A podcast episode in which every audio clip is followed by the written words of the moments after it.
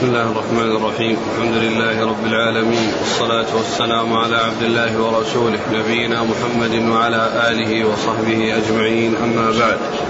فيقول الإمام الحافظ أبو عبد الله بن ماجه القزويني رحمه الله تعالى يقول في سننه كتاب الشفعة. قال باب من باع رباعا فليؤذن شريكه. قال حدثنا هشام بن عمار ومحمد بن الصباح قال حدثنا سفيان بن عيينة عن أبي الزبير عن جابر رضي الله عنه أنه قال قال رسول الله صلى الله عليه وسلم من كانت له نخل أو أرض فلا يبعها حتى يعرضها على شريكه. بسم الله الرحمن الرحيم. الحمد لله رب العالمين وصلى الله وسلم وبارك على عبده ورسوله نبينا محمد وعلى آله وأصحابه أجمعين. أما بعد فيقول الإمام ماجد رحمه الله كتاب الشفعة والشفعة هي استحقاق انتزاع حصة الشريك ممن بيعت عليه. والمقصود من ذلك دفع الضرر الذي قد يحصل من الشريك الجديد لأن المتشاركين عندما يدخلان في شركة بعضهم راغب في بعض وقد يكون بعضهم يعرف بعضا ويطمئن إليه. فلو باع أحد الشريكين على شخص آخر قد يكون ذلك الشخص يختلف عن الأول فيكون بوصوله أو بحصوله على آه على حصة الشريك مضرة على الشريك الذي لم يحصل منه البيع فجاءت السنة باعتبار الشفعة وأن للشريك الذي لم يبع انتزاع حصة الشريك التي بيعت على الغير من ذلك الغير الذي بيعت عليه الحصة أو النصيب. وقيل لها شفعة لأن أحد الشريكين الذي لم يبع يأخذ حصة الشريك التي بيعت على شخص آخر فيضمها إلى حقه فيكون بذلك شفعا بأن بأن ضم نصيب غيره الذي بيع أخذه ممن باعه فيكون بذلك شفع نصيبه بأن أضاف إليه شيئا هو حصة نصيبه الآخر التي بيعت على الغير. ثم ذكر هذا هذه الترجمة. قال باب من, من باع رباعا فليؤذن شريكه من باع من باع رباعا والرباع جمع ربع وهي تطلق على الدار وعلى المحلة و آه تطلق على على الدار وعلى المحلة. ثم ذكر هذا الحديث عن عن جابر قال قال صلى الله عليه وسلم من كانت له نخل أو أرض فلا يبعها حتى يعرضها على شريكه. من كانت له نخل أي مشترك بينه وبين غيره أو أرض مشتركة بينه وبين غيره فإن من الآداب الحسنة والأخلاق الكريمة والمعاملة الطيبة أن الإنسان يعرضها على شريكه فقد يكون له رغبة فيها وحتى لا يدخل عليه أحد لا يناسبه فيحصل بذلك الضرر عليه فكان من الأخلاق والآداب التي جاء بها الإسلام فيما بين الشريكين وتعاملهما بأن أحدهما إذا أراد أن يبيع فإنه يعرضها على شريكه حتى يتمكن من أخذها وحتى لا يأتي إليه أحد قد يلحقه مضرة ولكنه إن لم يحصل مشاورة أو حصل مشاورة ولم يحصل منه شراء أي الشريك ولكنها بيعت فإن للشريك أن ينتزع الحصة التي هي لشريكه والتي انتقلت إلى شخص ثالث ينتزعها منه وهذه هي الشفعة. و وهذا قبل أن يوجد البيع وقبل أن تحصل الشفعة. هذا الحديث يتعلق ب ما ينبغي أن يكون عليه الشريكان من إحسان بعضهما إلى بعض والمعاملة الطيبة من بعضهما لبعض وأن من أراد منهم أن يبيع فإنه لا يخفي ذلك على شريكه وإنما يخبره بأنه عنده رغبة في البيع وأنه إذا كان يريد أن يشتري فيبيعه. نعم. قال حدثنا هشام بن عمار. صدوق أخرجه البخاري وأصحاب السنن ومحمد بن الصباح. وهو صدوق أخرجه وداود بن ماجه. نعم. عن سفيان بن عيينة. ثقة أخرج أصحاب الكتب. عن أبي الزبير. وهو محمد بن مسلم صدوق أخرج أصحاب الكتب. عن جابر. جابر رضي الله عنه أحد السبع المكثرين من حديث الرسول صلى الله عليه وسلم. قال حدثنا أحمد بن سنان والعلاء بن سالم. قال حدثنا يزيد بن هارون. قال أنبأنا شريك عن سماك عن عكرمة عن ابن عباس رضي الله عنهما عن النبي صلى الله عليه وعلى آله وسلم أنه قال من كانت له أرض فأراد بيعها فليعرضها على جاره. ثم ذكر هذه الترجمة هذا الحديث عن عن ابن عباس. عن ابن عباس رضي الله عنه من كانت له أرض فأراد بيعها فليعرضها على جاره. وهذا يشمل من يكون شريكا ومن ومن يكون جارا. وهذا من الآداب الحسنة والأخلاق الكريمة التي تكون بين الجيران وبين الشركاء. فجاء الإسلام بأن الإنسان يعرضها على جاره. يعني إذا كان له دار بجوار شخص آخر فإن كونه يعرضها عليه إن كان له رغبة فإن هذا من الآداب الحسنة والأخلاق الكريمة وسواء كان شريكا أو جارا. لكن الشريك له شفعة والجار ليس له شفعة إلا في حدود معينة. سيأتي آه، ذكرها. نعم. قال حدثنا أحمد بن سنان. هو؟ ثقة أخرج البخاري ومسلم وأبو داود والنسائي في مسند مالك وابن ماجه. نعم. عن والعلاء بن سالم. وهو؟ صدوق فجره ابن ماجه. نعم. عن يزيد بن هارون. الواسطي وهو ثقة أخرج أصحاب الكتب. عن شريك. شريك بن عبد الله النخعي الكوفي وهو صدوق. أخرجه البخاري تعليقا ومسلم وأصحاب السنن. عن سماك عن عكرمة. سماك صدوق أخرجه البخاري تعليقا ومسلم وأصحاب السنن. وعكرمة هو ابن عباس ثقة أخرجه أصحاب الكتب. والحديث في إسناده شريك وفيه سماك عن عكرمة وروايته عنه مضطربة ولكن الحديث آه، متنه صحيح والحديث الذي قبله يدل على ما دل عليه. ومن حيث المعنى أيضا مستقيم لأن من الأخلاق الكريمة والآداب الحسنة أن الشريك يعرض على شريكه والجار يعرض على جاره. نعم. يقول السائل هل ينتزعها بمقابل أم بدون مقابل؟ كيف ينتزع بدون مقابل؟ بمقابل بالثمن الذي بيعت على على المشتري. ينتزعها بقيمتها التي باع بيعت على المشتري. قال رحمه الله تعالى باب الشفعة بالجوار.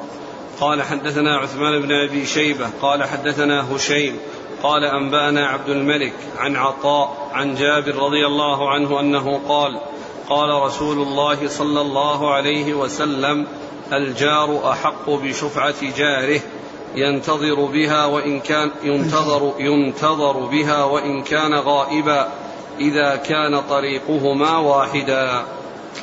ثم ثم قال باب الشفعة في الجوار نعم. باب الشفعة في الجوار. الجار يعني غير شريك. الجار ليس بشريك وإنما هو مجاور له وملاصق له. و ومجرد المجاورة لا يكون بها استحقاق الشفعة لأنه سبق لأنه قد جاء في الحديث كما سيأتي.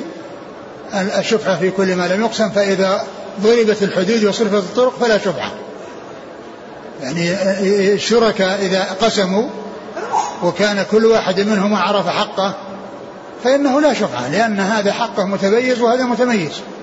ولكن الشفعة في شيء مشاع ومشترك وكل واحد منهما يعتبر له في أي جزء من أجزاء الأرض له نصيب فيها. أما إذا قسمت الأرض المشاركة ووضعت الحدود وصار لهذا حقه ولهذا حقه صاروا جيران وليسوا بشركاء. فالجار الذي آه ليس هناك شيء مشترك بينه وبين جاره لا شفعة له لأن ملكه مستقل وليس هناك شيء يجمع بين الملكين. يقتضي الشفعة لكنه إذا وجد شيء مشترك بينهما كأن يكون الطريق واحد كأن يكون طريقهما واحد يعني كل واحد مستقل ولكن في طريق مشترك يدخل يعني بين يعني حقهما ويكون لهذا باب ولهذا باب. فهم شركاء في الطريق المؤدي إلى إلى الأرضين وإلى الملكين. فهذا يقتضي الشفعة. وكذلك لو كان هناك بئر هي في أحد الملكين ولكنها مشتركة بينهما. يعني مشتركة بين الاثنين. لأن اتفقوا على أن أن يحفروا بئر في ملك أحدهما ويسقي كل منهما زرعه. فتكون البئر مشتركة بين الاثنين. أو يكون المسيل الذي يأتي للاثنين يعني مسيلهم واحد يعني طريق السيل عندما يأتي أو يعني أو حفروا طريق يأتي إلى ملكيهما فيكون هذا مشترك بينهما. الحاصل أن الجار إن كان هناك أمر مشترك بينهما سواء كان طريق مشترك بينهما أو مسيل مشترك بينهما أو بئر هي لهما جميعا كل منهما يسقي زرعه وهي في وهي في أرض أحدهما أو أي شيء فيه اشتراك بين الجارين يربط بينهما فإنه يقتضي الشفعة. لأن المقصود هو ألا يأتي شخص يحصل منه أذى للمالك أو للشريك أو للجار بسبب هذا الذي هو مشترك بينهما. أما إذا كان لا اشتراك هذا ملكه مستقل وهذا ملكه مستقل وليس هناك أي رابط يربط بينهما. لا طريق مشترك ولا مسيل مشترك ولا بئر مشتركة ولا سطح مشترك. يعني بحيث يعني يكون بينهما سطح مشترك فإن فإنه لا شبهة. وهذا الحديث فيه أن الجار آه، له آه، حق بالشفعة أو حق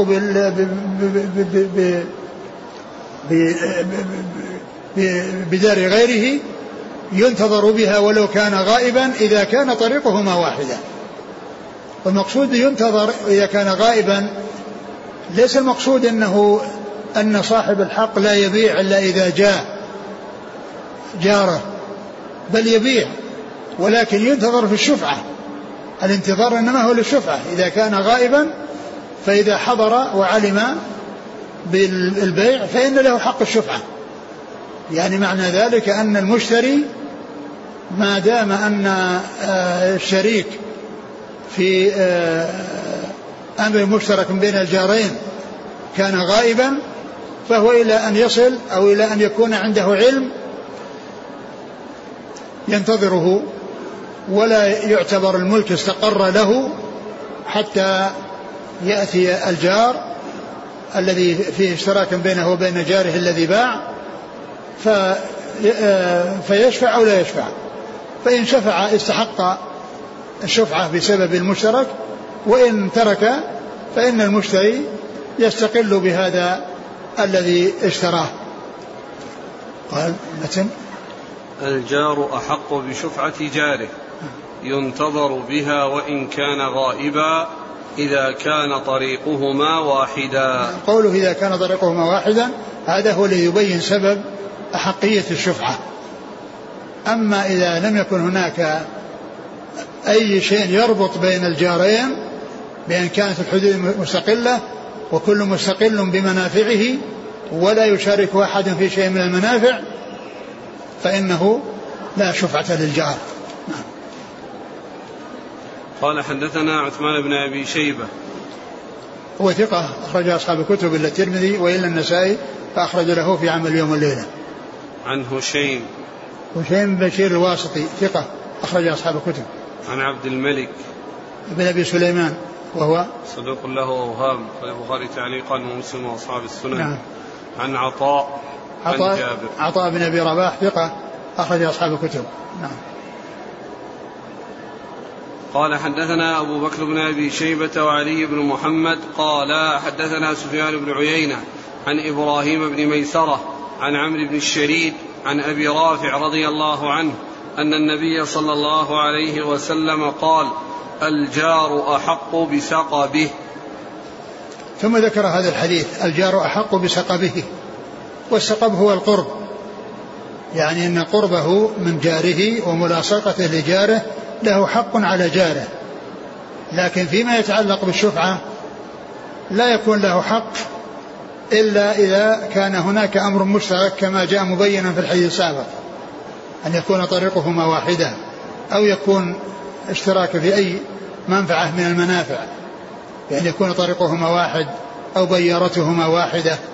أو أي شيء يعني يكون بينهما فيه اشتراك فإن ذلك يقتضي الشفعة. وإذا انفصل كل واحد منهما عن الآخر ولم يكن هناك اشتراك في أي منفعة من المنافع المتعلقة بالدارين أو البيت الملكين فإنه لا شفعة. فقوله الدار أحق بسقبه أي بقربه يعني إن, إن كان بينهما شيء مشترك فإنه أحق بالشفعة. وإن كان بينه ليس بينهما مشترك فإن آآ آه، آآ آه، كل جار آه، جاره أحق ببره وصلته وإحسانه ومعاملته المعاملة الطيبة. فيكون المقصود إذا كان ما هناك اشتراك وليس هناك شفعة يكون المقصود ما يقتضيه القرب والملاصقة من الحق. ومعلوم أن الجار حقه عظيم على جاره. وقد جاءت الأحاديث الكثيرة الثابتة عن رسول الله عليه الصلاة والسلام في بيان حق الجار وعظيم شأنه والأحاديث ذلك كثيرة. ومن أوضحها حديث عائشة متفق على صحته أن النبي عليه الصلاة والسلام قال ما زال جبريل يوصيني بالجار حتى ظننت أنه سيورثه. ما زال جبريل يوصيني بالجار حتى ظننت أنه سيورثه. يعني يجعل له نصيب من الميراث وأن ينزل بوحي يجعل الجار يرث جاره. وهذا وإن كان لم يحصل بأن يرث الجار الجار لكنه يدل على أهمية حق الجار وعلى عظيم شأن الجوار. فإذا قوله حق بسقبه السقب هو القرب وإذا كان بينهما أمر مشترك فهو حق بالشفعة وإن كان ليس بينهما أمر مشترك فهو حق بالإحسان والبر والمعاملة الطيبة. نعم. قال حدثنا أبو بكر بن أبي شيبة وعلي بن محمد. أبو بكر بن أبي شيبة ثقة أخرج أصحاب الكتب إلى الترمذي وعلي محمد هو الطنافسي ثقة أخرجه النسائي في مسند علي وابن ماجه. عن سفيان بن عيينة. سفيان بن عيينة المكي ثقة أخرج أصحاب الكتب. عن إبراهيم بن ميسرة. وهو ثقة أخرج له. أصحاب الكتب. نعم. عن عمرو بن الشريد.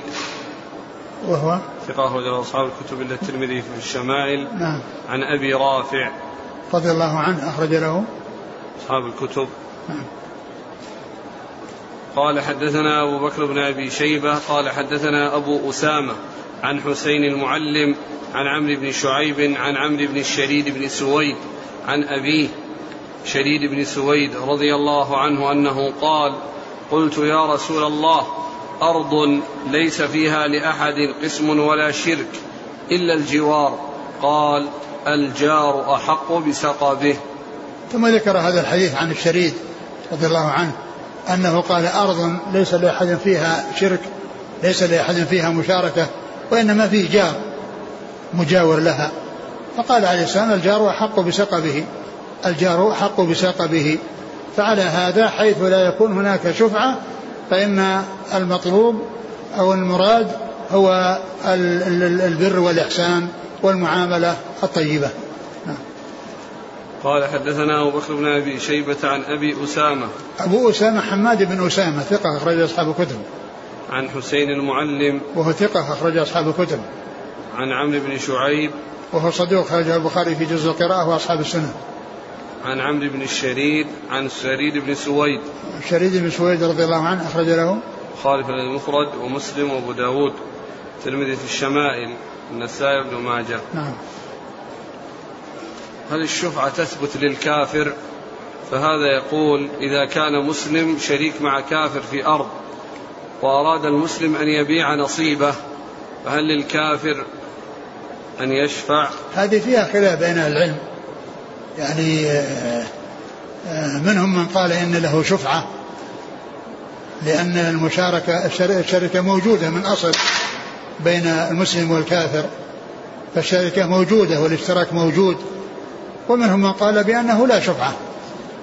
يعني ال ال الإمام أحمد يقول إنه لا شفعة والأئمة الثلاثة يقولون فيه شفعة.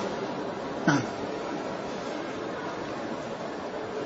يقول عندنا في البلد نوع من الشفعة وهي بالنسب فأصحاب القبيلة فأصحاب قبيلة الشخص يكون لهم حق في الشفعة.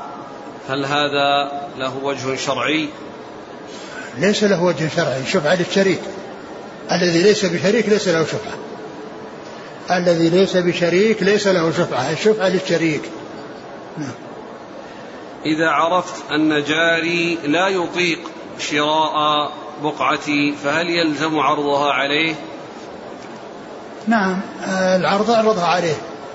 قد يطيق وقد يكون عنده شيء يعني لا يكفي ويعني يعمل على تحصيل الشيء الذي يكمل به الناقص. العرض اعرض عليه. إن يعني ولا ولا يضرك. فأنت محسن في عرضك سواء آآ آآ يعني أراد أو لم يرد. لكنه إذا كنت تعرف أنه لا يطيق فالعرض أعرض عليه. وقد وقد يتيسر له وقد يحصل يعني سببا يجعله آه، يتمكن من آه، أخذ هذه القطعة التي آه، هي نصيبك. نعم. يقول هل الجار أحق بالشفعة وإن كان أنقص من غيره من ناحية السعر؟ ما هي بالكلام على يعني السعر هو الشفعة فيما يباع به الشيء. يعني إذا بيعت يعني الإنسان إذا أراد أن يبيع على جاره بسعر أنقص هذا شيء جيد. وهو من المعاملة الطيبة للشركاء. من المعاملة الطيبة للشركاء بين الشركاء. ولكن يعني آه إذا باعها على إنسان بسعر أكثر من الشيء الذي طلبها فيه الجار أو الشريك فإن الشفعة آه، أنه ينتزعها بالقيمة التي آه، بيعت عليه. الشريك ينتزعها بالقيمة التي انتزعت وإن كان هو طلبها بأقل أو غير طلبها بأقل بأقل المهم الذي حصل عليه البيع. فإنها تنتزع من الشريك بالمقدار الذي بيعت عليه به آه الذي اشترى من الشريك. ينتزع الشريك من المشتري من شريكه بالقيمة التي بيعت عليه بها. نعم. هنا أسئلة عن صور في الجوار هل لهم أحقية في الشفعة؟ فهذا يقول إذا كانت البيوت ملتصقة ببعضها فهل يكون للجار شفعة بحكم الالتصاق فقط؟ الالتصاق هو هو, هو الجيران. الجيران ملتصق بعضهم بعض وبيوتهم ملتصقة. مجرد التصاق ومجرد مجرد المجاورة ليس فيه شبهة إلا إذا كان بينهم مشترك كما عرفنا يعني شيء مشترك من المنافع يعني كان يكون المسيل واحد أو يكون البئر واحدة أو يكون الطريق واحد أو تكون البيارة واحدة. المهم بينهم شيء من الاشتراك. نعم. هل من هذا النوع الشقق في العمارة مدخلها واحد؟ آه هذا لا شك أن الطريق الطريق واحد. وكون الإنسان معه شخص آه، آه، معه يدخل ويخرج وهو يعرفه ثم جاء إنسان آخر جاء إنسان آخر قد يكون يعني آه، يسيء. الذي يظهر أن فيه فيها شبهة لأن في الطريق واحد. الطريق مشترك بينهما. نعم. لأن الباب واحد لكن إذا كان أن فيه باب مستقل بأن يكون هذه مستقلة وهذه مستقلة وليس هناك اشتراك في المدخل فإنه مثل الجيران الذين ليس بينهم اشتراك في منافع. نعم. الله إليك. أنتم ذكرتم مسألة البيارة نعم.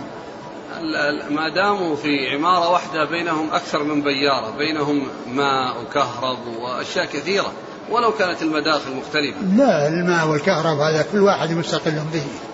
يعني كل واحد واحد كل خزان واحد. نعم. خزان واحد. نعم بالنسبة للكهرب يعني آه، كل مستقل به. وبالنسبة لهذا كل واحد عليه واجب. وال آه، آه، أقول كل واحد عليه واجب لكن إذا كان هناك يعني شيء مشترك يعني مثل البيارة البيارة يعني كلهم يعني يصرفون عليها ويختلفون في نزحها يعني يختلفون في نزحها. أما هذا يعني مسألة الماء والاشتراك في الماء هذا لابد منه. يعني كل كل واحد يعني يكون عليه قسطه للجهة التي هي المطالبة بالاستحقاقات. نعم. قال رحمه الله تعالى باب إذا وقعت الحدود فلا شفعة. قال حدثنا محمد بن يحيى وعبد الرحمن بن عمر. قال حدثنا أبو عاصم. قال حدثنا مالك بن أنس عن الزهري عن سعيد بن المسيب وأبي سلمة بن عبد الرحمن عن أبي هريرة رضي الله عنه أن رسول الله صلى الله عليه وسلم قضى بالشفعة فيما لم يقسم فإذا وقعت الحدود فلا شفعة. ثم قال بابه إذا وقعت الحدود فلا شبهة. فلا شبهة. إذا وقعت الحدود فلا شبهة. يعني إذا حصل قسمة للأرض المشتركة وعرفت الحدود بين هذا وهذا ما صار هناك شركة صار هناك جوار. فإذا هنا لا شفعة لأنه ما هناك أمر يقتضي الشفعة وهي حصول الاشتراك ودفع الضرر لأن هذا مستقل بأرضه وهذا مستقل بأرضه حيث ليس هناك أمر بينهما مشترك يقتضي الشفعة. ولهذا قال عليه الصلاة والسلام قال قضى صلى الله عليه وسلم بالشفعة فيما لم يقسم. قضى بالشفعة فيما لم يقسم. الشفعة في الشيء الذي المشاع. المشاع الذي لم يقسم هو الذي فيه الشفعة لأن كل واحد له نصيب من أي جزء من أجزاء الأرض المشتركة. فإذا قسمت الأرض وضربت الحدود وعرفت النصيب هذا من هذا فعند ذلك لا شفعة لأن الشركة انتهت. ما هناك اشتراك. هذا أرض مستقلة وهذا أرض مستقلة. فصاروا جيران وليس بشركاء. فإذا الشفعة فيما لم يقسم يعني بين الشركاء لأنه مشاع بينهما كل واحد له استحقاق في أي جزء. فإذا قسموا الأرض التي بينهما وضعوا الحدود وصار هذا نصيب مستقل وهذا نصيب مستقل فعند ذلك لا شفعة نعم. قال حدثنا محمد بن يحيى الذهلي ثقة أخرجه البخاري وأصحاب السنة. عبد الرحمن بن عمر وهو؟ ثقة له غرائب أخرج له ابن ماجه. نعم. عن أبي عاصم. أبو عاصم النبيل وهو الضحاك بن مخلد ثقة أخرج أصحاب الكتب. عن مالك بن أنس إمام دار الهجرة المحدث الفقيه أحد أصحاب المذاهب الأربعة المشهورة من مذاهب السنة وحديث أخرج أصحاب الكتب الستة. عن الزهري محمد بن مسلم بن عبد الله بن شهاب ثقة أخرج أصحاب الكتب. عن سعيد بن المسيب هو ثقة فقيه أحد فقهاء المدينة السبعة في عصر التابعين أخرج له أصحاب الكتب. وأبي سلمة بن عبد الرحمن أبو سلمة بن عبد الرحمن بن عوف ثقة أخرج أصحاب الكتب. عن أبي هريرة نعم قال حدثنا محمد بن حماد الطهراني. قال حدثنا أبو عاصم عن مالك عن الزهري عن سعيد بن المسيب وأبي سلمة عن أبي هريرة رضي الله عنه عن النبي صلى الله عليه وسلم نحوه. قال أبو عاصم سعيد بن المسيب مرسل وأبو سلمة عن أبي هريرة متصل. ثم ذكر نفس نعم. الإسناد. قال حدثنا محمد بن حماد الطهراني. هو؟ ثقة رجل ابن ماجه. نعم. عن أبي عاصم عن مالك عن الزهري عن سعيد بن المسيب وأبي سلمة عن أبي هريرة. نعم. قال أبو عاصم سعيد بن المسيب مرسل وأبو سلمة عن أبي هريرة متصل. يعني أن أنه بهذا الطريق يعني فيه إرسال وفيه اتصال. لكن الاتصال ثابت. أقول الاتصال ثابت وهو يعني في الطريق الأولى وأيضا في طريق أبي, أبي سلمة بن عبد الرحمن والحديث متفق عليه. نعم.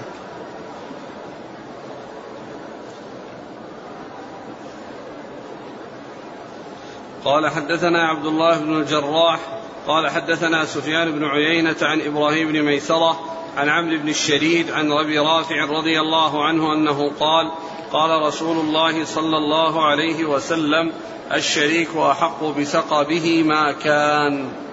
ثم ذكر هذا الحديث الشريك أحق بسقبه ما كان. يعني آه، حق الشريك أحق بسقبه ما كان. يعني آه، هو مثل ما تقدم إلا أن هنا بلفظ الشريك الذي مضى الجار أحق بسقبه وهنا الشريك أحق بسقبه يعني آه، يعني بقربه وصلته ولا شك أن في الشفعة يعني له وله أيضا حسن المعاملة. كل ذلك له. بخلاف الجار فإن له ليس له شفعة إلا إذا كان هناك أمور مشترك ولكنه حق له حق الإحسان والمعاملة الطيبة. نعم. قال حدثنا عبد الله بن الجراح. هو؟ صدوق يخطئ أخرجه أبو داود والنسائي في مسند مالك وابن ماجه. نعم. عن سفيان عن إبراهيم عن عمرو عن أبي رافع. نعم. قال حدثنا محمد بن يحيى قال حدثنا عبد الرزاق عن معمر عن الزهري عن أبي سلمة عن جابر بن عبد الله رضي الله عنهما أنه قال إنما جعل رسول الله صلى الله عليه وسلم الشفعة في كل ما لم يقسم فإذا وقعت الحدود وصرفت الطرق فلا شفعة. ثم ذكر هذا الحديث ومثل ما تقدم إنما جعل الرسول صلى الله عليه وسلم الشفعة فيما لم يقسم لأن الشركة قائمة والاشتراك موجود وكل واحد له نصيب في أي جزء من أجزاء الأرض المشتركة. فإذا آه، صرفت فإذا ضرب فإذا وقعت الحدود وقعت الحدود وصرفت الطرق وصرفت الطرق. نعم. وصرفت الطرق فلا شفعة. نعم. قال حدثنا محمد بن يحيى عن عبد الرزاق عن معمر. عبد الرزاق بن همام الصنعاني ثقة أخرج أصحاب الكتب ومعمر بن راشد ثقة أخرج أصحاب الكتب. عن الزهري عن أبي سلمة عن جابر بن عبد الله. نعم. يقول السائل يتم كتابة بعض العقود الآن وفيها شرط بالتنازل عن حق الشفعة. هل هذا جائز؟ كيف التنازل عن حق الشفعة؟ لأنها يقول له ما لك حق. اكتب له عقده ويقول له أنك يعني لك حق. لا وإذا إذا أخبره يعني إذا أخبر بأنه باع فيشفع أو لا يشفع؟ لأن الشفعة إنما تكون بعد علمه بالبيع. أما قبل أن يبيع قبل أن يبيع ليس يعني يعني آه، آه، حقه آه، يعني بعد بعد ثبوت البيع. لكنه إذا كان يعني قال إنه لا رغبة له أو أنه ما يريد يعني فهل له حق يعني بعد ذلك؟ لأن هذا شيء يعني قبل أن يتم والحق إنما يكون بعد التمام. لا أدري. نعم. هذا قد يكون قبل يعني قبل الآن الناس يشترون أماكن مشتركة. نعم. فيشترط عليهم في العقد قبل أن تباع عليهم هذه الوحدات السكنية أنا قلت لك ما أدري هل هل يعني الإنسان يعني حقه إنما يكون بعد البيع وأما ما كان قبل ذلك فإنه لا عبرة به ولا قيمة له أو أن له قيمة. يعني هذا الكلام الذي يحصل لأن الحقية إنما هي بعد بعد البيع. لأن حتى لو قيل للإنسان أو عرض عليه وما, وما أرادها ثم بعد ذلك حصل بيع فله فله أن يشتري حتى لو علم بأنه يبيعها وسكت وتم البيع فإن له أن يشفع. لكن إذا قال أنه أو كتب بأنه لا يريد هل يعني هذه الكتابة آه، تغني وتكفي؟ أو أن هذا لا يظهر أو لا يتم إلا بعد حصول البيع الذي يكون عنده له حق الشفعة. نعم.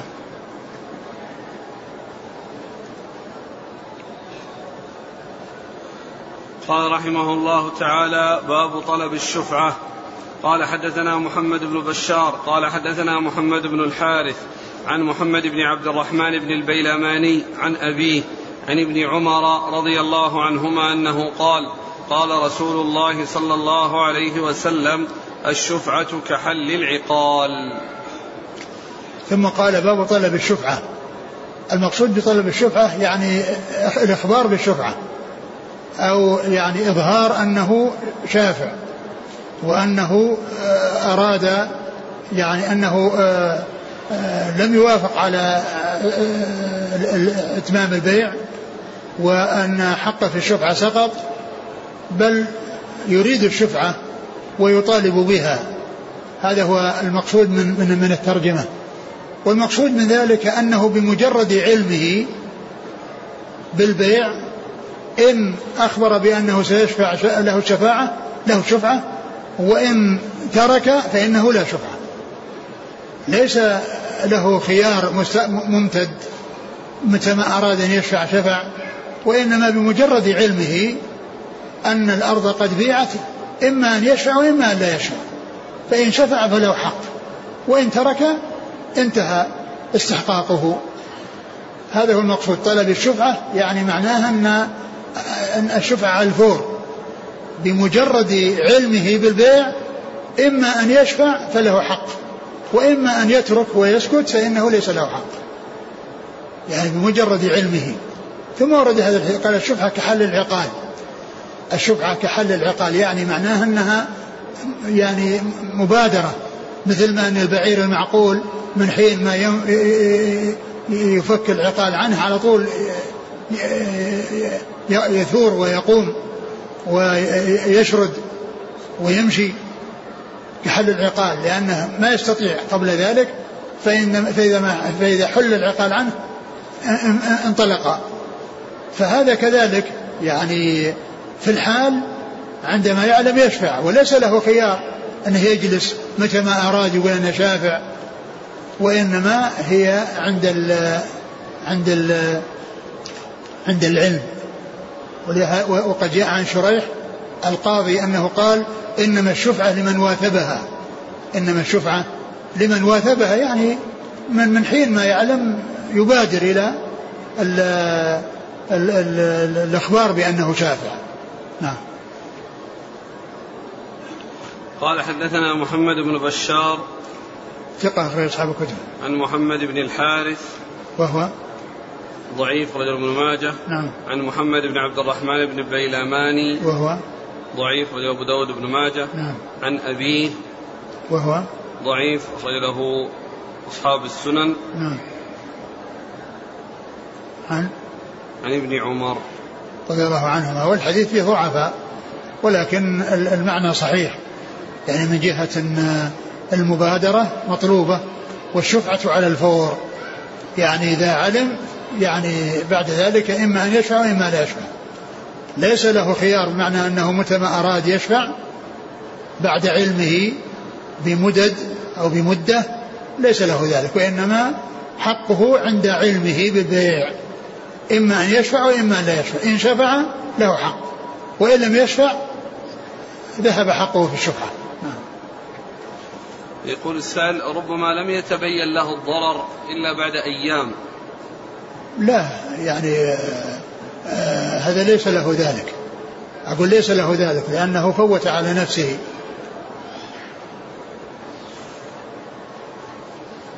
إذا كان أكثر من شريك طلب الشفعة نعم لهم على قدر حصصهم. أقول لهم الشفعة على قدر حصصهم. وإن شفع أحدهما دون الآخر إذا كان يعني آه إذا كانوا ثلاثة وكان أحدهما شفع والثاني يعني لم يشفع فالذي حصلت له الشفعة هو الذي فيكون له له سهمان وسهم آخر عند آه، الشخص الثالث وفي حديث سيأتي حديث سيأتي فيه ضعف. نعم. قال حدثنا سويد بن سعيد قال حدثنا محمد بن الحارث عن محمد بن عبد الرحمن بن البيلماني عن أبيه عن ابن عمر رضي الله عنهما أنه قال قال رسول الله صلى الله عليه وسلم لا شفعة لشريك على شريك إذا سبقه بالشراء ولا لصغير ولا لغائب. ثم ذكر هذا الحديث لا شفعة لشريك على شريك إذا سبق في الشراء يعني إذا كانوا ثلاثة وأحد الشريكين باع وشفع يعني آه يعني آه آه يعني أحد الشريكين يعني آه حصل من شفعة فإنه لا شفعة للثاني الذي لم لم يحصل من شفعة. يعني يعني أحد الشريكين شفع أو بادر إلى الشفعة فيكون له استحقاق الشفعة. والثاني الذي لم لم يشفع أو يعني سبق في الشفعة يعني ليس له حق. فيكون بدل ما كانوا ثلاثة كل واحد له ثلث صاروا اثنان واحد له الثلثان وواحد له الثلث. والشركة باقية على ما هي عليه. ثم أورد هذا الحديث قال لا. شفعة لشريك على شريك إذا سبقه بالشراء ولا لصغير. لا شفعة لشريك على شريك إذا سبق في الشراء. يعني يكون أحد الشريكين يعني آه، اشترى يعني من صاحبه لا شفعة للثاني عليه. لا شفعة يعني للشريك الثاني عليه لأن لأنه آه، آه، شريك صار عنده سهمان بدل ما كان عنده سهم واحد. أحد الشريكين شرى من صاحبه. أحد الشريكين شرى من صاحبه من شريك آخر. فإن فإنه لا شفعة للثاني الذي آه، اللي هو الشريك الثالث. نعم. ولا لصغير. الصغير طبعا هو ليس له شفعة لأنه ليس يعني أهل للبيع والشراء لكن وليه له أن يشفع الولي له أن يشفع لأنه قائم مقام الصغير. و ولا لغائب. ولا لغائب هذا ليس يعني آه هذا ليس مستقيم لأنه سبق أن مر في الحديث أنه ينتظر بها ولو كان غائبا. ينتظر بها ولو كان غائبا إذا كان طريقهما واحد. وذاك الحديث صحيح وهذا الحديث الذي معنا ضعيف. نعم. قال حدثنا سويد بن سعيد.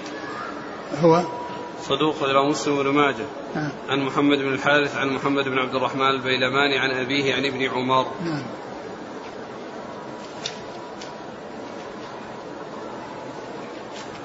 يقول إذا طالب صاحب الشفعة بالشفعة فقال له المشتري أعطيك مبلغا من المال وتتنازل عن حقك في المطالبة هل يجوز أخذ هذا المبلغ على هذا الوجه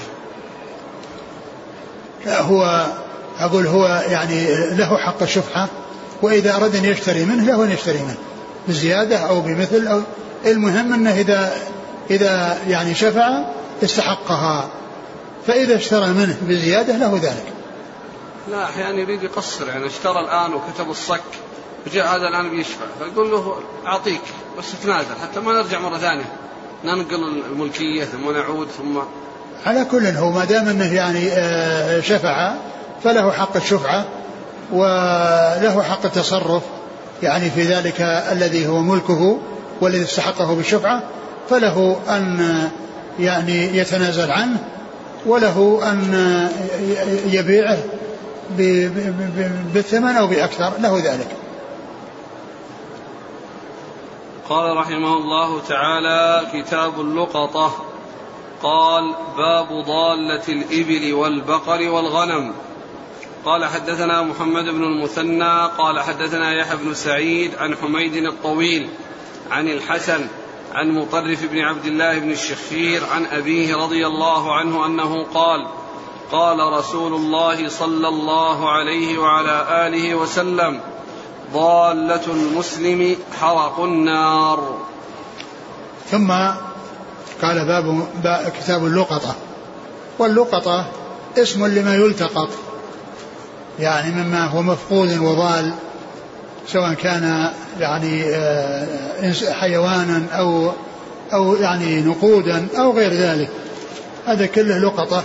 قال له لقطة وهي يعني التقاط الشيء الضال الذي ضل عن أهله أو ضل من أهله وفقده أهله. هذا يقال له لقطة.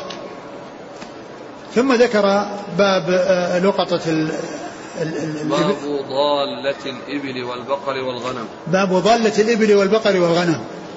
باب ضالة الإبل والبقر والغنم.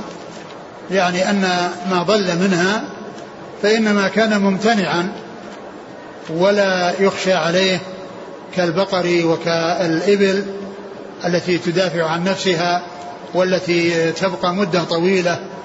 يعني لم تتأثر بفقد الماء فإن أنها تترك ولا تلتقط.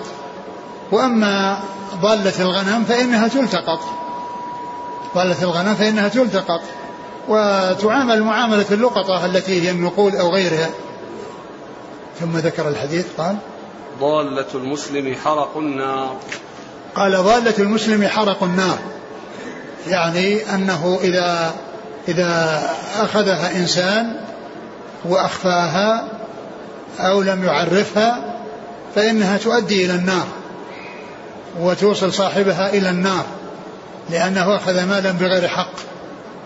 أن ضالة المسلم حرق النار يعني أنها تؤدي إلى وصول النار لمن أخذها بغير حق. أخذها وأستنفقها ولم يعرفها. فإنه أخذ مالا بغير حق وهو يؤدي إلى النار لأنه أكل مالا حراما. لأنه ليس له ذلك وإنما عليه أن يعرف اللقطة سنة كاملة. هذا إذا كان في غير الحرمين. أما إذا كان في الحرمين فإنها تعرف يعني ولا تنتهي عند سنة. لأن الناس يترددون على الحرمين فقد يأتي إنسان في الموسم الثاني يبحث عنها وقد يأتي إنسان بعد سنتين يبحث عنها فيحصل الشيء الذي آه، فقد منه. وأما في غير الحرمين فإنها تعرف لمدة سنة ثم يستنفقها صاحبها. وإن جاء صاحبها بعد ذلك دفعها إليه. إذا كان آه، آه، ذكر ما أمورا تعرف بها وتحقق بأنها بأنه صاحبها لأنه وصفها الوصف الذي يدل على أنه صاحبها. نعم. ضالة المسلم حرق النار. نعم. ضالة المسلم حرق النار يعني إذا أخذ هذه الضالة وأخفاها أو لم يعرفها واستنفقها فإنها تؤدي به إلى النار. لكن آه، كلمة الآن الضالة المراد بها لأنه ترجمه قال ضالة الإبل والبقر والغنم. مطلقة مطلقة ضالة سواء كانت آه، يعني هذه تشمل الإبل وغيره. يعني ليست خاصة في الإبل والبقر والغنم بل أي ضالة كل إنسان يأخذها ويستنفقها. أما الإبل والغنم الإبل والبقر ليس له أن يأخذها ليس له أن يلتقطها. والغنم له أن يأخذها ويعرفها. وغير وغيرها من الأمور الأخرى عليه أن يعرفها. لكن يستثنى من ذلك. الأشياء يعني السهلة وال... لا الأشياء البسيطة هذه لا تعرف يعني مثل سكين ومثل يعني حبل ولا خيط وإلا صوت وإلا يعني أشياء يعني تافهة. هذه ما تحتاج إلى تعريف. قال حدثنا محمد بن المثنى هو ثقة أخرج أصحاب الكتب. عن يحيى بن سعيد القطان ثقة أخرج أصحاب الكتب. عن حميد الطويل حميد بن أبي حميد الطويل ثقة أخرج أصحاب الكتب. عن الحسن. بن أبي الحسن وهو ثقة أخرج أصحاب الكتب. عن مطرف بن عبد الله بن الشخير. أخرج له. أصحاب الكتب. نعم. عن أبيه. أخرج له. مسلم وأصحاب السنن. نعم.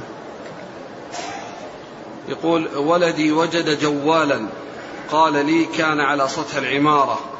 أبلغت السكان بأن معي جوال كان موجود على سطح العمارة فمن ضاع منه فليراجعني. فيقول إلى متى أنتظر بها أنتظر به؟ مدة سنة. حتى لو كان في المدينة. لا المدينة أكثر. أنا قلت مكة والمدينة لا, لا تحدد بسنة. المدينة ولا حرم المدينة؟ لا المدينة طبعا الحرم. وكذلك المدينة لأن المدينة يعني إذا خرجت من الحرم فهي تعامل معاملة الحرم من ناحية أن, أن الذي يفقد فيها أنه آه، يحتفظ به لأن الحرم له حدود والمدينة قد تخرج عن الحرم ولكنها تكون ولا تكون هي تكون هي المدينة. تكون هي المدينة.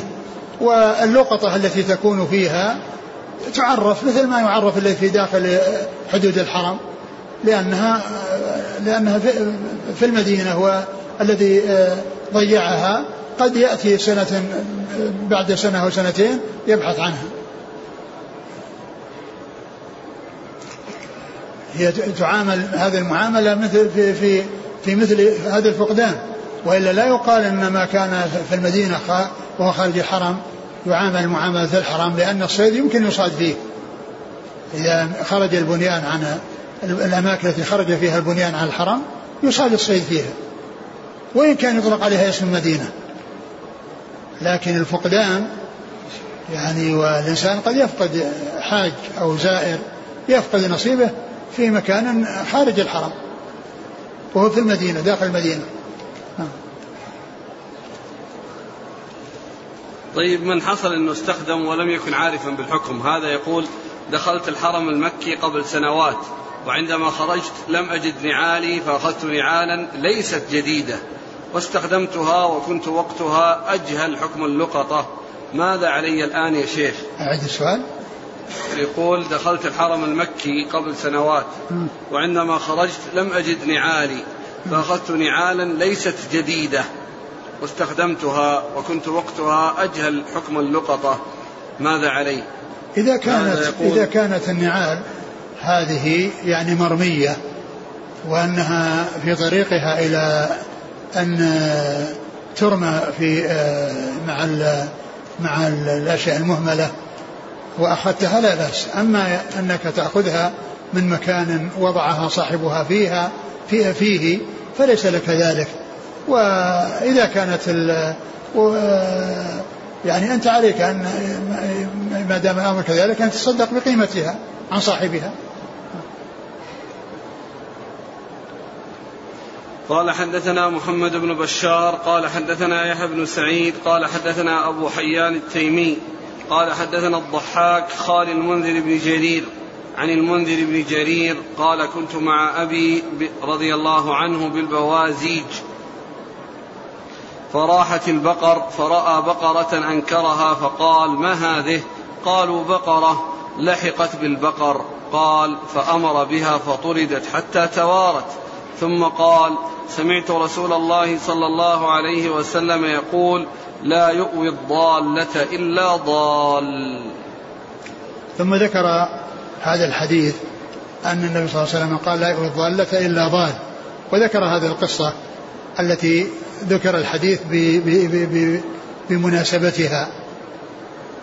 والحديث آه، القصة جاءت من هذا الطريق الذي فيه ضعف.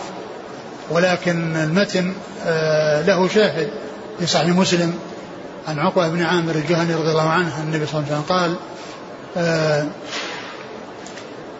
آآ آه، آآ لا يؤوي الضالة إلا ضل. لا لا ما من من آوى ضالة فهو ضال ما لم يعرفها ما لم يعرفها يعني قيد ذلك بما لم يعرفها.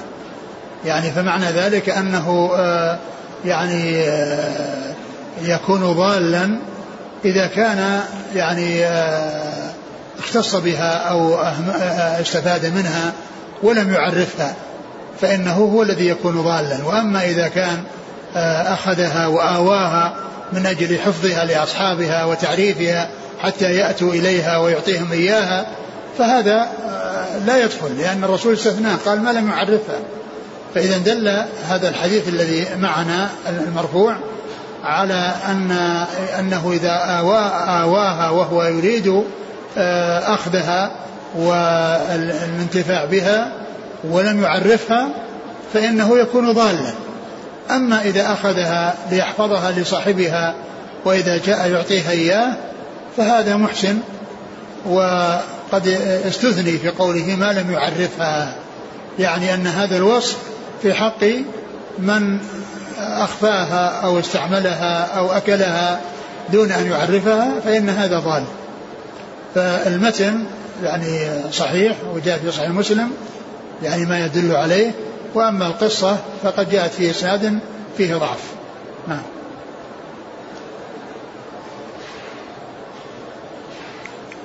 من آوى الضالة فهو ضال ما لم يعرفها في صحيح مسلم. ما من آوى الضالة فهو ضال ما لم يعرفها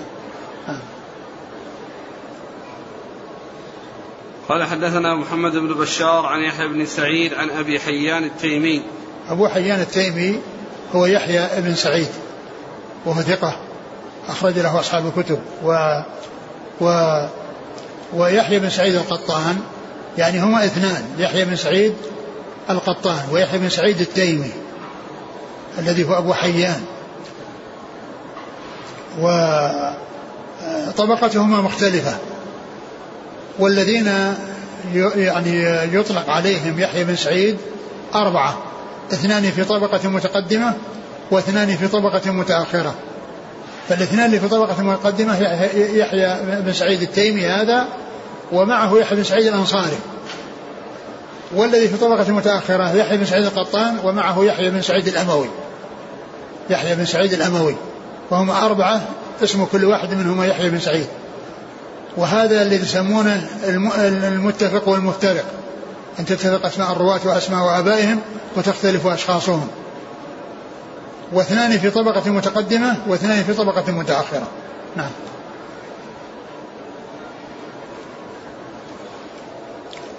عن الضحاك. هو؟ خال المنذر مقبول أخرجه النسائي بن ماجه. نعم. عن المنذر بن جرير. وهو؟ مقبول أخرجه مسلم وداود والنسائي بن ماجه. نعم. عن أبيه. نعم جرير بن عبد الله رضي الله عنه أخرج أصحاب الكتب. قال كنت مع أبي بالبوازيج. البوازيج مكان في آه، في آه، في آه، يعني في في في العراق أو في فارس في الجهة الشرقية. نعم. فراحت البقر فرأى بقرة. راحت البقر يعني روحت يعني يعني جاءت من المرعى في آخر النهار لأنها تسرح في أول النهار وتروح في آخر النهار. راحت يعني جاءت من المرعى في آخر النهار ومعها بقرة يعني أنكرها غير معروفة. هذه البقرة التي راحت في آخر النهار عندما حصل الرواح ومجيء البقر من المرعى والسرح أمر بها فطردت حتى توارت ثم جاب أتى بالحديث لا لا والضالة إلا ضال. ومن المعلوم أن الحديث جاء فيه هؤلاء المقبولين. وأما نفس المتن آه، مع قيده بأنه ما لم يعرفها فقد جاء في صحيح مسلم. عن رسول الله عليه الصلاة والسلام فيكون الذنب إنما هو في حق من أراد أكلها أو الاستفادة منها دون أن يعرفها فهذا آكل للمال بالباطل. نعم. يقول الخطابي عند حديث لا الضالة إلا الضال هذا ليس بمخالف للأخبار التي جاءت في أخذ اللقطة. وذلك أن اسم الضالة لا يقع على الدراهم والدنانير والمتاع ونحوها وإنما الضالة اسم للحيوان التي تضل عن صاحبها كالإبل والبقر والطير وما في معناها فإذا وجدها المرء لم يجز له أن يعرض لها ما دامت بحال تمتنع, بنفسها وتستقل بقوتها حتى يأخذها ربها. نعم هذا صحيح. يعني كون الإنسان كون البقرة البقرة والإبل والناقة يعني لأنها تحمي نفسها ليست مثل الغنم التي لا تحمي نفسها فهذه آه، الإنسان له أن يأخذها ويحفظها لصاحبها ويعرفها. وتلك أيضا إذا خيف عليها فإذا أخذت وحفظت لأصحابها لا بأس بذلك. ولكن آه، يعني آه، التي تمتنع إذا تركها حتى يأتيها أصحابها يعني كالإبل والبقر هذه تترك. وأما الغنم فإنها تؤخذ ولا تترك لأنها عرضة لأن يأكلها الذئب. وسيأتي أنها لك أو لأخيك أو للذئب. نعم. قال حدثنا إسحاق بن إسماعيل بن العلاء الأيلي قال حدثنا سفيان بن عيينة عن يحيى بن سعيد عن ربيعه بن أبي عبد الرحمن عن يزيد مولى منبعث عن زيد بن خالد الجهني رضي الله عنه. فلقيت ربيعه فسألته فقال حدثني يزيد عن زيد بن خالد الجهني عن النبي صلى الله عليه وسلم أنه قال سئل عن ضالة الإبل فغضب وأحمرت وجنتاه. فقال ما لك ولها معها الحذاء والسقاء ترد الماء وتأكل الشجر حتى يلقاها ربها. وسئل عن ضالة الغنم فقال خذها فإنما هي لك أو لأخيك أو للذئب.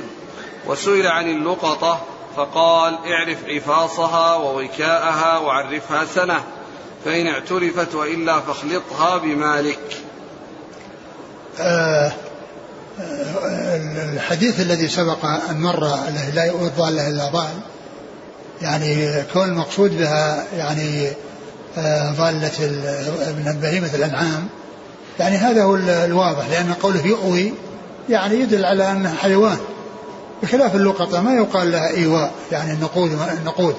ولكن يعني آه، كل إنسان يأخذها وقصده آه يعني أكلها وعدم تعريفها لا شك أنه ضال. وكذلك أيضا الضالة التي هي من بهيمة الأنعام يعني كل إنسان يأخذها يعني و يعني ولا يعرفها لا شك أنه ضال. أورد حديث زيد بن خالد الجهني رضي الله عنه المتعلق ب يعني الضوال وكذلك ما يتعلق باللقطة. الضوال فيما يتعلق بالنسبة للإبل والبقر والغنم واللقطة يتعلق بالدراهم والدنانير والأشياء الأخرى التي هي ليست دواب التي هي ليست من الدواب. فسئل عليه الصلاة والسلام عن عن عن لقطة الإبل فأحمر وجهه وغضب. يعني معناه أن الإنسان يعني يريد أنه يأخذها ويعرفها لمدة سنة ثم يملكها. الرسول صلى الله عليه وسلم قال ما لك ولها؟ معها سقاؤها وحذاؤها. معها سقاؤها يعني بطنها يعني اللي تخزن فيه من الماء يعني وتخزن فيه من الطعام يكفيها لمدة. ومعها حذاؤها الذي هو يعني يعني رجلها وقدماها لتمشي عليهم. وتقطع المسافات وتصل إلى الأماكن البعيدة فهي لا تلتقط وإنما تترك.